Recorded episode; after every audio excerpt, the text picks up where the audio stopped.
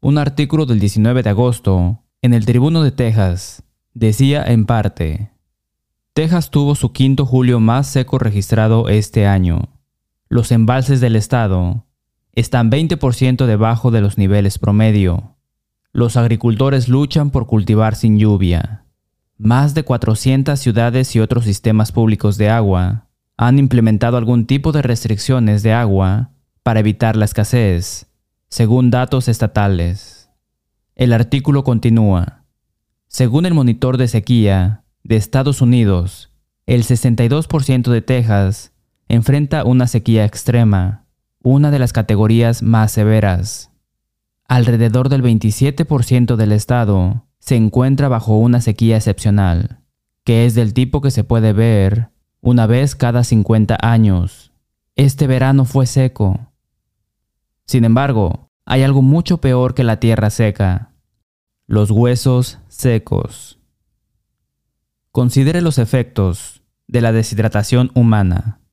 El juez Lynch de la Corte Suprema de Massachusetts argumentó que la muerte por deshidratación fue cruel y violenta, en su opinión sobre el caso Bruffy de 1986. Él elaboró, la boca se seca y se endurece o se cubre con un material espeso, los labios se resecan y se agrietan, la lengua se hincha y puede agrietarse, los ojos retroceden a sus órbitas y las mejillas se vuelven huecas, el revestimiento de la nariz puede agrietarse y hacer que la nariz sangre. La piel puede colgarse suelta sobre el cuerpo y volverse seca y escamosa. El revestimiento del estómago se seca y el paciente puede experimentar vómitos o arcadas secas. La temperatura corporal se vuelve muy alta. Las células cerebrales se secan y se producen convulsiones. El tracto respiratorio se seca y las secreciones espesas resultantes pueden obstruir los pulmones y causar la muerte. En algún momento, dentro de cinco días a tres semanas, los órganos principales, incluidos los pulmones, el corazón, el cerebro, dejarán de funcionar y el paciente morirá. Normalmente, nadie vive más de unos cinco o seis días sin agua. ¿Ya tiene sed? Incluso conscientes de nuestra gran necesidad de agua, muchos de nosotros nos negamos obstinadamente a aumentar nuestro consumo de agua y corremos el riesgo de sufrir los efectos más comunes de la deshidratación, sequedad de boca, fatiga, calambres musculares, náuseas, mareos y palpitaciones cardíacas. Más importante aún, el hombre está dispuesto a sufrir la deshidratación espiritual desarrollada al privarse del agua viva. Antes de mirar el valle de los huesos secos, tenemos un himno. Ezequiel capítulo 37 versículo 1. La mano de Jehová vino sobre mí, y me llevó en el espíritu de Jehová, y me puso en medio de un valle que estaba lleno de huesos Imagine eso, un enorme cementerio sobre el suelo. Eso me hubiera dado escalofríos.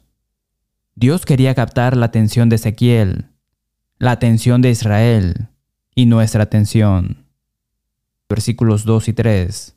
Y me hizo pasar cerca de ellos por todo en derredor, y he aquí que eran muchísimos sobre la faz del campo, y por cierto, secos en gran manera. Y me dijo, Hijo de hombre, ¿vivirán estos huesos? Y dije, Señor Jehová, tú lo sabes. Dios estaba desafiando cualquier duda que tuviera el profeta. Todo es posible con Dios. Versículo 4. Me dijo entonces, profetiza sobre estos huesos. Póngase en el lugar de Ezequiel. Una cosa era mirar muy de cerca estos huesos, pero qué fe se necesitaría para comenzar a predicarles. Versículo 4. Me dijo entonces, profetiza sobre estos huesos, y diles, huesos secos, oíd palabra de Jehová. Amigos, comprendan que aquí es exactamente donde comienzan espiritualmente todas las cosas buenas al escuchar la palabra del Señor. Algunos predicadores cristianos profesantes quieren hacerle creer que la palabra de Dios está muerta, impotente a menos y hasta que Dios le dé algún tipo de carga eléctrica del cielo. Ellos no obtienen eso de la Biblia. El Nuevo Testamento enseña que la palabra de Dios es una fuente de poder. El apóstol Pablo escribió en Romanos capítulo 1 versículo 16, porque no me avergüenzo del Evangelio, porque es poder de Dios para salvación. Usted tiene que resistirse a la palabra de Dios para no ser movido por ella. Versículo 5. Así ha dicho Jehová el Señor a estos huesos. He aquí, yo hago entrar espíritu en vosotros, y viviréis. Cuando usted cuente sus bendiciones, incluya el regalo de la vida. Sin el consentimiento de Dios, no volverá a respirar. Versículo 6. Y pondré tendones sobre vosotros, y haré subir sobre vosotros carne, y os cubriré de piel, y pondré en vosotros espíritu, y viviréis, y sabréis que yo soy Jehová. Dios puede resucitar a los muertos. Los saduceos negaron la resurrección, pero este pasaje sirve como ejemplo de lo contrario. Versículos 7 al 10. Profeticé pues como me fue mandado y hubo un ruido mientras yo profetizaba. Y he aquí, un temblor, y los huesos se juntaron cada hueso con su hueso. Y miré, y he aquí, tendones sobre ellos, y la carne subió, y la piel cubrió por encima de ellos, pero no había en ellos espíritu. Y me dijo, Profetiza al espíritu, profetiza, hijo de hombre, y di al Espíritu, así ha dicho Jehová el Señor, Espíritu, ven de los cuatro vientos, y sopla sobre estos muertos, y vivirán. Y profeticé como me había mandado, y entró espíritu en ellos, y vivieron, y estuvieron sobre sus pies, un ejército grande en extremo. ¿Puede ver el mensaje sobre el potencial? No, Dios ha tomado este montón de huesos y ha hecho de ellos un gran ejército. Esto es David y Goliat de nuevo. La batalla es del Señor. La debilidad de la fe de usted es la mayor limitación que tiene sobre cuán completamente Dios puede usarlo. Versículo 11. Me dijo luego, Hijo de hombre, todos estos huesos son la casa de Israel. Entienda eso. Estos huesos representaban el estado espiritual del pueblo de Dios. Y no se equivoque, pueden representar a cristianos que apartan la vista de Dios. Ezequiel capítulo 37 versículo 11 parte B. He aquí, ellos dicen, nuestros huesos se secaron, y pereció nuestra esperanza, y somos del todo destruidos. Estas personas pesimistas no se dieron cuenta de que sus problemas eran culpa suya.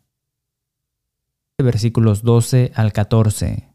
Por tanto, profetiza y diles, así ha dicho Jehová el Señor, He aquí, yo abro vuestros sepulcros, pueblo mío, y os haré subir de vuestras sepulturas, y os traeré a la tierra de Israel y sabréis que yo soy Jehová, cuando abra vuestros sepulcros, y os saque de vuestras sepulturas, pueblo mío, y pondré mi espíritu en vosotros. Sin duda, esto presagia las bendiciones que tenemos en Cristo, como se enseña en Romanos capítulo 8, versículos 9 al 13. Mas nosotros no vivís según la carne, sino según el Espíritu, si es que el Espíritu de Dios mora en vosotros. Y si alguno no tiene el Espíritu de Cristo, no es de él. Pero si Cristo está en vosotros, el cuerpo en verdad está muerto a causa del pecado, mas el espíritu vive a causa de la justicia. Y si el espíritu de aquel que le levantó de los muertos, a Jesús, mora en vosotros, el que levantó de los muertos a Cristo Jesús, vivificará también vuestros cuerpos mortales por su espíritu que mora en vosotros. Así que hermanos, deudores somos, no a la carne, para que vivamos conforme a la carne, porque si vivís conforme a la carne, moriréis. Mas si por el Espíritu hacéis morir las obras de la carne, viviréis. Ezequiel capítulo 37 versículo 14. Y pondré mi espíritu en vosotros, y viviréis, y os haré reposar sobre vuestra tierra, y sabréis que yo Jehová hablé, y lo hice, dice Jehová. Hermano, hermana, amigo, ¿está usted seco? Necesitamos, más que una revisión superficial, necesitamos detenernos y hacer un examen físico completo de nuestro ser espiritual, un espiritual completo. Qué fácil es hacer un escaneo completo del estado espiritual de otra persona, pero necesitamos ser más minuciosos al examinarnos a nosotros mismos. Sea honesto consigo mismo. ¿Está usted espiritualmente deshidratado? Uno de los mayores peligros de la deshidratación es que las personas a menudo no se dan cuenta cuando se están deshidratando. No se dan cuenta cuando se están deshidratando. Usted podría estar muriendo espiritualmente y si no tiene cuidado, no estará plenamente consciente de lo que está pasando. Nuestro adversario el diablo quiere llenarlo con el agua salada del pecado, los deseos de los ojos, los deseos de la carne y la soberbia de la vida. Primera de Juan capítulo 2, versículos 15 al 17. Él quiere que usted se vuelva tan absorbido en usted mismo, tan envuelto en todo lo que este mundo tiene para ofrecer, que se olvide de lo que realmente importa, que descuide a aquel en quien usted debe concentrarse. El hombre absorbido, ensimismado, se dedica a tres individuos, yo, yo mismo y yo, y está aislado del agua viva. Hoy puede que usted sea como ese montón de huesos secos. ¿Cuáles son los síntomas? ¿Cómo saber si se tiene la enfermedad del hueso seco? Bueno, su vida parece vacía, sin esperanza, seca. ¿Se ha evaporado su relación con Dios? ¿Cómo es su relación con su familia, sus hermanos y hermanas en Cristo? ¿Está obedeciendo los mandamientos de unos a otros y se está apartando de la comunión con los fieles?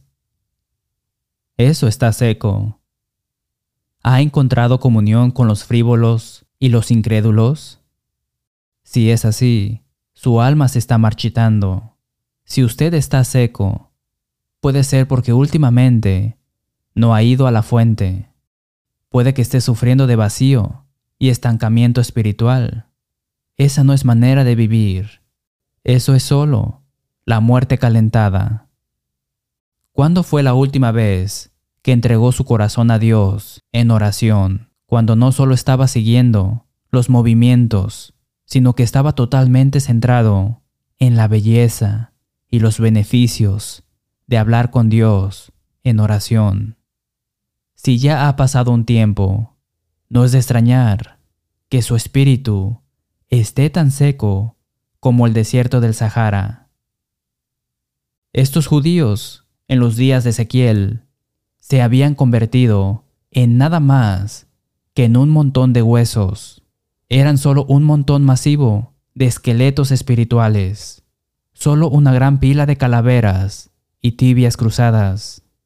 El diablo los tenía en la mira, tenía su marca en ellos, y ni siquiera lo sabían. Despistados, llegaron al punto de que no estaban haciendo nada porque no podían hacer nada. Estaban muertos. ¿Y usted? Estos judíos no podían influir en sus hijos, amigos y vecinos, porque no eran más que una gran pila de garrotes calcificados, expuestos a la vista de todos. Y si ya ha pasado un tiempo desde que derramó su corazón y su alma en oración, o si no está orando sin cesar, no importa lo bien que usted se sienta, usted está seco, está deshidratado, lo sepa o no, tiene que ir a la roca por un poco de buena agua viva a la antigua. ¿Cómo se sabe si está seco, espiritualmente deshidratado? Compruebe lo que está haciendo cuando no está trabajando ni durmiendo. Me refiero a su tiempo libre. Tantos cristianos, sí, cristianos, están vagando y tropezando en un desierto de pereza y egoísmo.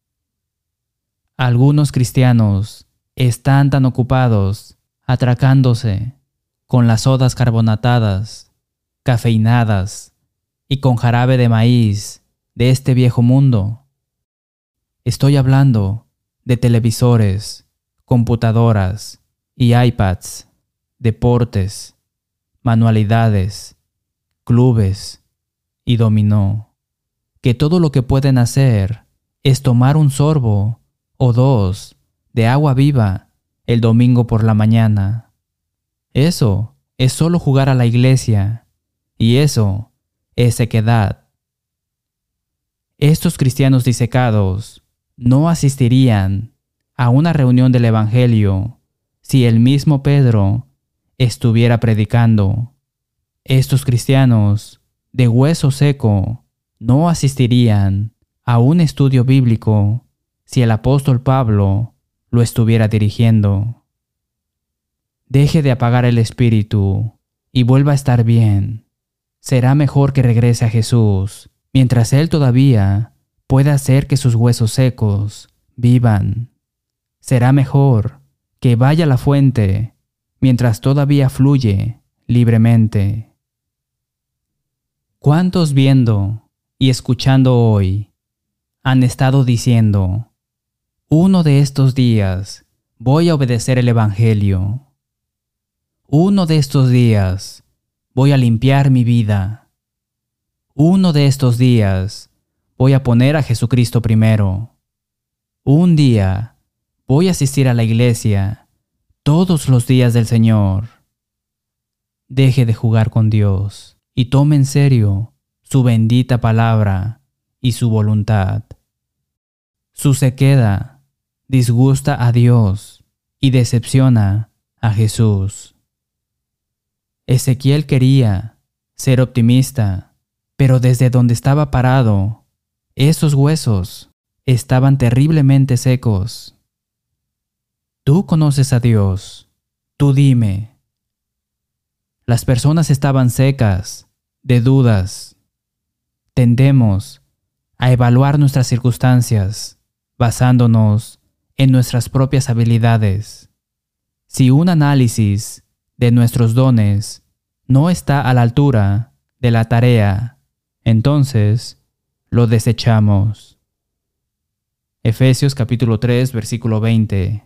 Y a aquel que es poderoso para hacer todas las cosas mucho más abundantemente de lo que pedimos o entendemos. ¿Por qué está usted tan seco hoy? ¿Tiene un matrimonio muerto? Una amistad que se está marchitando? Si su matrimonio y relaciones han estado secas por ya un tiempo, tal vez haya perdido la razón de la sequía. ¿Cómo está tratando a los demás? Jesús dijo en Mateo capítulo 7, versículo 12. Así que, todas las cosas que queráis que los hombres hagan con vosotros, así también haced vosotros con ellos. ¿Trata usted a los demás como le gustaría ser tratado? Si no quiere que los demás sean hipercríticos con usted, no sea así con ellos. ¿Usa usted a las personas o se preocupa por las personas e invierte su corazón en sus vidas con el deseo de apoyarlas y ayudarlas? Quizás está mimando el pecado. ¿Hay algún pecado que le acosa, como una sanguijuela que chupa sangre, drenándole la vida? Un pecado que acosa puede matar un matrimonio, puede matar una relación con sus hermanos y hermanas. Usted tiene que arrepentirse de sus huesos secos y volver corriendo al pozo de agua. Debe saber esto. La desobediencia crea distancia y la distancia crea sequedad, deriva, reincidencia. Si está seco hoy, es porque hay demasiada distancia entre usted y Dios. Tiene que sacar el pecado para que Jesús pueda entrar. Tiene que sacar el pecado para que esos huesos muertos puedan levantarse. Ahora, todos tenemos momentos secos y días secos, pero si usted está viviendo en un valle de huesos secos, si ha perdido el gozo de su salvación, si la sequía es la regla y el regocijo es la excepción, bien puede haber pecado en alguna parte. Necesita ir al bienestar, necesita ir a la fuente de agua viva. No permanezca a una distancia culpable de Dios. La pregunta que hacemos hoy es, ¿tiene usted agua viva? tiene a Jesús y se está llenando su ser de Jesús, de su palabra, de su voluntad, de sus caminos? Si no es así, amigo o hermano, está espiritualmente deshidratado y está cometiendo un suicidio espiritual. Pero usted no tiene que morir. Hay un final feliz para la historia de este lado de la eternidad. No importa cuán seco, no importa cuán deshidratado usted esté, no importa qué tan profundo esté en el valle o cuánto tiempo haya estado allí, Dios puede devolverle la vida. Él puede ponerle en un terreno más alto. Usted puede volver a la fuente, puede beber abundantemente de esa fuente, y esa fuente es Jesús. ¿Recuerda las palabras de Jesús a la mujer samaritana en el pozo de Jacob en Juan capítulo 4 versículo 14? Mas el que bebiere del agua que yo le daré, no tendrá sed jamás, sino que el agua que yo le daré será en él una fuente de agua que salte para vida eterna. Hemos notado, desde un punto de vista figurativo, el peligro de estar deshidratado o seco, pero también existe el peligro literal de estar seco. Qué triste es hoy que tantas personas que van a la iglesia y que toman la Biblia quieren deshidratar el plan de salvación puesto en marcha por Jesucristo. En el intenso intercambio nocturno con Nicodemo, Jesús dejó en claro, os es necesario nacer de nuevo. Según Juan capítulo 3, versículo 5, Jesús dijo, De cierto, de cierto te digo, que el que no naciere de agua y del Espíritu, no puede entrar en el reino de Dios.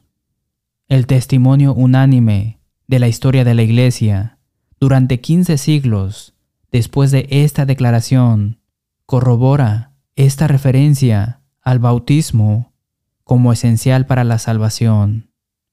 Juan Calvino fue el primero en desviarse de este antiguo entendimiento y lo admitió. No solo la historia de la Iglesia valida esta enseñanza, sino también una gran cantidad de otras escrituras. Jesús dijo en Marcos capítulo 16, versículo 16, El que creyere y fuere bautizado, será salvo.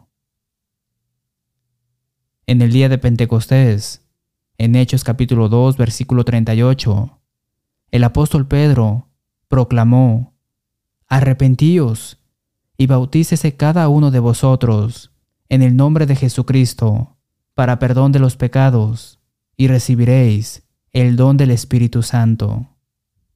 Jesús dirigió al hombre más tarde para que se convirtiera en el apóstol Pablo a Ananías, quien emitió el mismo mandato en Hechos capítulo 22, versículo 16. Ahora pues, ¿por qué te detienes? Levántate y bautízate y lava tus pecados, invocando su nombre. Pedro escribió más tarde, en Primera de Pedro, capítulo 3, versículo 21, que el bautismo que corresponde a esto ahora nos salva. Pablo volvió a confirmar la necesidad del bautismo en Gálatas capítulo 3, versículo 27, cuando escribió, porque todos los que habéis sido bautizados en Cristo, de Cristo, estáis revestidos. Y nuevamente, en Romanos capítulo 6 versículos 3 al 5, Pablo nos dice que contactamos la muerte de Cristo o la sangre de Cristo en el bautismo. Verdaderamente es difícil entender por qué algunos deshidratarían el plan de salvación.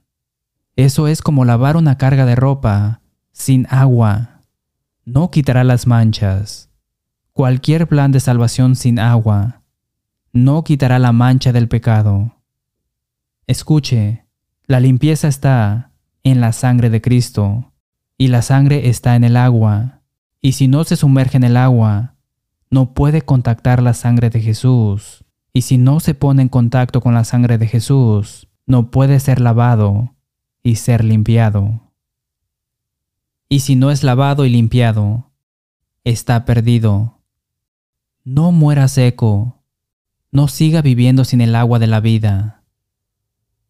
Jesús dice en Apocalipsis capítulo 21 versículo 6, Hecho está, yo soy el alfa y la omega, el principio y el fin. Al que tuviere sed, yo le daré gratuitamente de la fuente del agua de la vida. Jesús dice de nuevo en Apocalipsis capítulo 22 versículo 17. Y el que tiene sed, venga, tome del agua de la vida gratuitamente. Si desea una copia de este mensaje, quédese con nosotros y después del himno le diremos cómo puede hacerlo. Gracias por ver y sintonizar dejando que la Biblia hable. Si desea una transcripción gratuita de este sermón, número 1389, El Valle de los Huesos Secos. Por favor, comuníquese con nosotros. También ofrecemos nuestro curso de estudio bíblico gratuito para completar en casa. Únase a nuestra página en Facebook o escríbanos a nuestro correo electrónico dejando que la Biblia hable gmail.com. Siempre damos la bienvenida a sus comentarios y preguntas. Finalmente, hacemos eco del sentimiento del apóstol Pablo, cuando escribió en Romanos capítulo 16, versículo 16, Os saludan todas las iglesias de Cristo. Hasta la próxima semana y que Dios les bendiga.